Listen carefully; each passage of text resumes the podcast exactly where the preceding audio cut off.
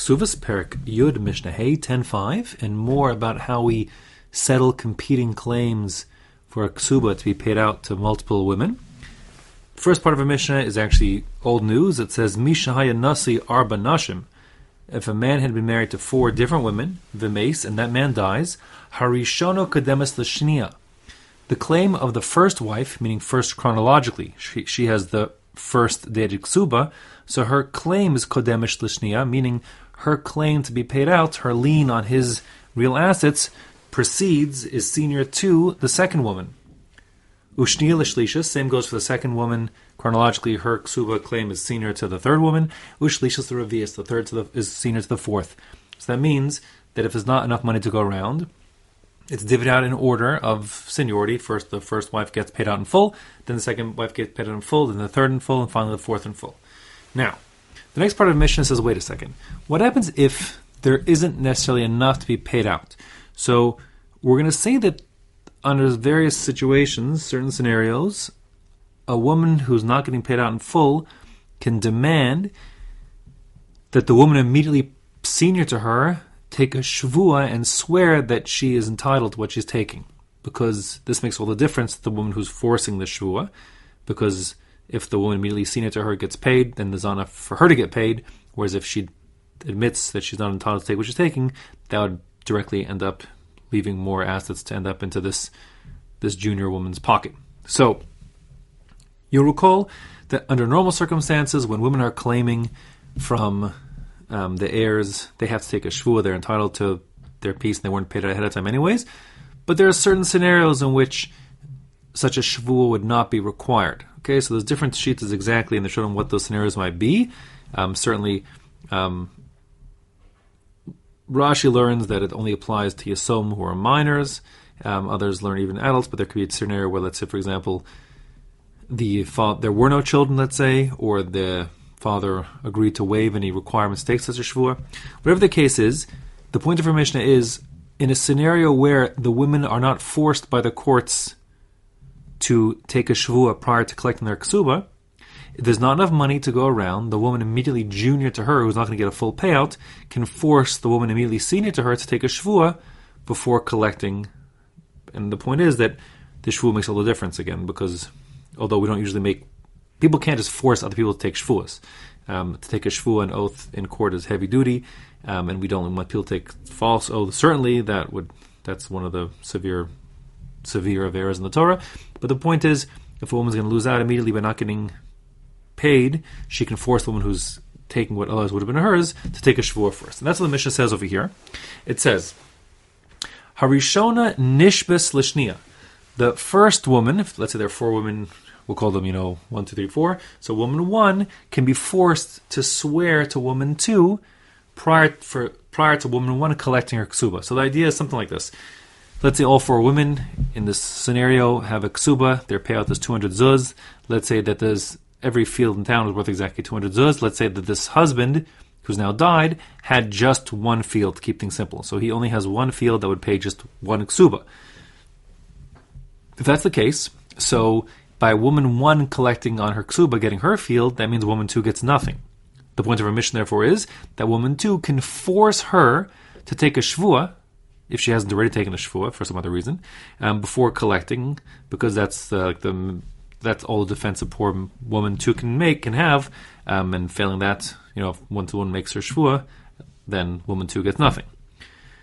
Since woman three and four are simply like not relevant to the equation here, they're not getting paid anyways, so they could not force woman one to make a shvua.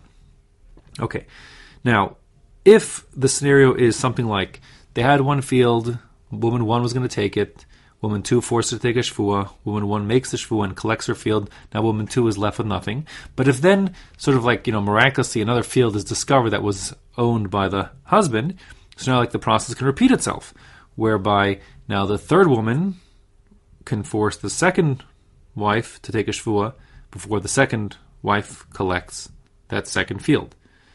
So that's what it says here. Ushnia l'shlishis, and same goes ushlishis the ravias. Same goes, while if there were just the woman, the, the, the fourth woman could never force the third woman taking the shvuas, but if they found after the second woman collected, they found another field, and that's now headed to the third woman. So again, the same kind of situation plays out, where the fourth woman can force the third woman to take a shvua before she takes her third field. Lo b'shvua.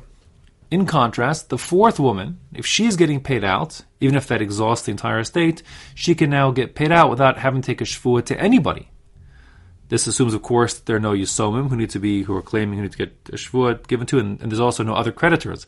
If there be, besides for the fourth woman, there'd be, let's say, a junior lender, some other creditor who like has an IOU out. So then he could force her to take a shvua before she collects, because again, same idea, by her taking what's on hers, that would leave him with nothing. But if there's no such person, the point here is that the fourth woman, since there's nobody else who's getting messed up by her collecting, can't be forced to take a shvua. She takes it, and she takes the stuff that's available to her to satisfy her ksuba without making any shvur. Now, Ben Nanas is going to disagree, and Ben Nanas's reason for disagreeing is not immediately evident. Ben Nanas holds that in a scenario where a person gets paid out on their obligation, the creditor, or in this case, the ksuba holder, once they're paid out, so then the fact that they were junior to someone else's claim doesn't make a difference. So, just for example, let's say the four women get four fields, and then it turns out that one of the four fields actually didn't belong to the husband after all. Let's say he stole it. Okay? So now, let's say that was, you know, woman number two ended up with that field. So, according to Ben Nanas, woman number two has no no recourse. She can't go to woman number three or four and say, listen, my claim is senior to yours, my ksuba predates yours, the field you got really belongs to me. Ben Nanas says, no, you cannot do that. Once they've gotten it, they've gotten it. And since they had a legitimate claim, they had a ksuba also, you cannot take it from their hands once they've taken possession. That being the case, in a scenario where, and this is the way that the Bartanura learns like Rashi, a scenario where it's known that there's something fishy going on here, and one of the one of the first three women are getting a field which you know may end up being snatched away from them because there's a they, it's known that the husband did steal a field. We just don't know which field it was. Let's say. So then, those women can say, "Listen, before woman number four gets her field, she needs to take a shvua that she wasn't paid on ahead of time. Because why? Because once she gets her field, she won't have to give it up later on. And if it turns out, let's say that woman number two has her field that she was she received as payments for ksuba, if that gets stripped away from her, because let's say, for example, it wasn't her, her husband's after all, he stole it, let's say. So now woman number two will have no recourse to anybody because the other fields have been already given away. Therefore, before we give it away to woman number four, and same as three and two, everyone, they have to take shvuas, or woman four has to take a shvua. Even woman four who has no one who's, who's uh, junior to her has to take a shvua to make sure she doesn't get it, because once she gets it, we can't take it away from her. That's Ben Nanas' opinion. That's what he says here. Ben says, Ben Nanas Omer, V'chi mipnei shehi niskara. Doesn't make sense that just because she is the last one, the most junior creditor to state, she should profit and be able to like luck out by getting a field without having to swear about it, because then she could keep it forever, right?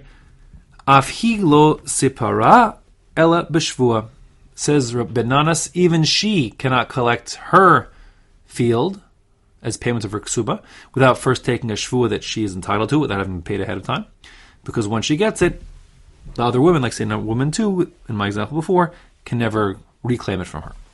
The Chacham disagree with that Tanakama. The Tanakama says, listen, if woman number two's ksuba predates woman number four, which it does by definition, so then woman number two has a senior claim and a senior lien and can always strip that field away. So even though we gave the field to woman number four, thinking everything was a okay, but if it turns out that woman number two's field wasn't hers, so therefore her claim has not been settled, woman number two can then go to woman number four, or three for that matter, and say, listen, the field you have is not really yours, it's mine because my claim was senior to yours.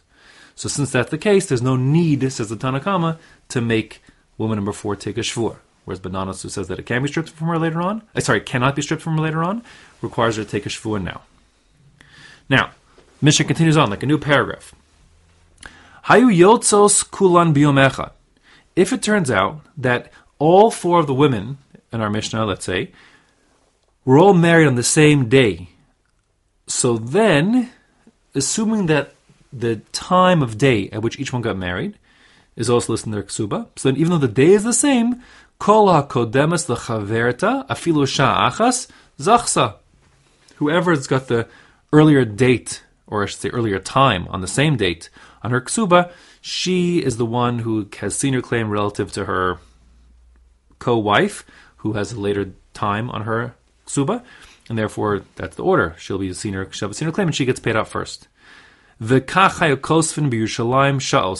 it's really for that very reason that um, in Jerusalem the custom was that when they wrote a ksuba, they didn't just write such and such a day like we do nowadays, but also said such and such a time.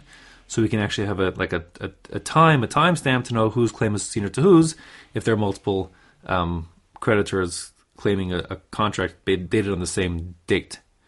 Okay.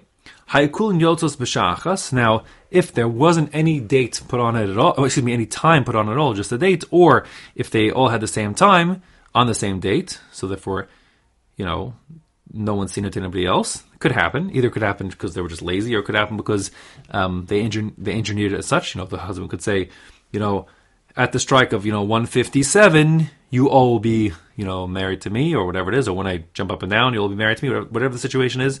So then he could engineer it to take effect at the same time for all of them. So then the ein sham elamana, if there's not enough money to go around, there's just 100, let's say, and the 100 is used as an example because every ksuba is at least 100, which means all four of the women who have the same date on their and time as all the other women, so they all have equal claim to that same 100. And since it's just 100 that's available and all their ksubas must necessarily be at least 100, that's the minimum ksuba possible. So therefore, they're all asking for all of it. So we don't have to come into the problems of like the previous Mishnah with the, the you know competing claims of different amounts. So therefore, since they're all asking for it, it's like the first case of the previous Mishnah. They all want all of it. So therefore, the din is cholkos b'shave. They all divide it equally. So in the example we have here, if there's just 100 to go around, there are four women, all with ksubas of the same date on it, or even the same time for that matter. So then that 100 is divided equally four ways, every woman getting 25.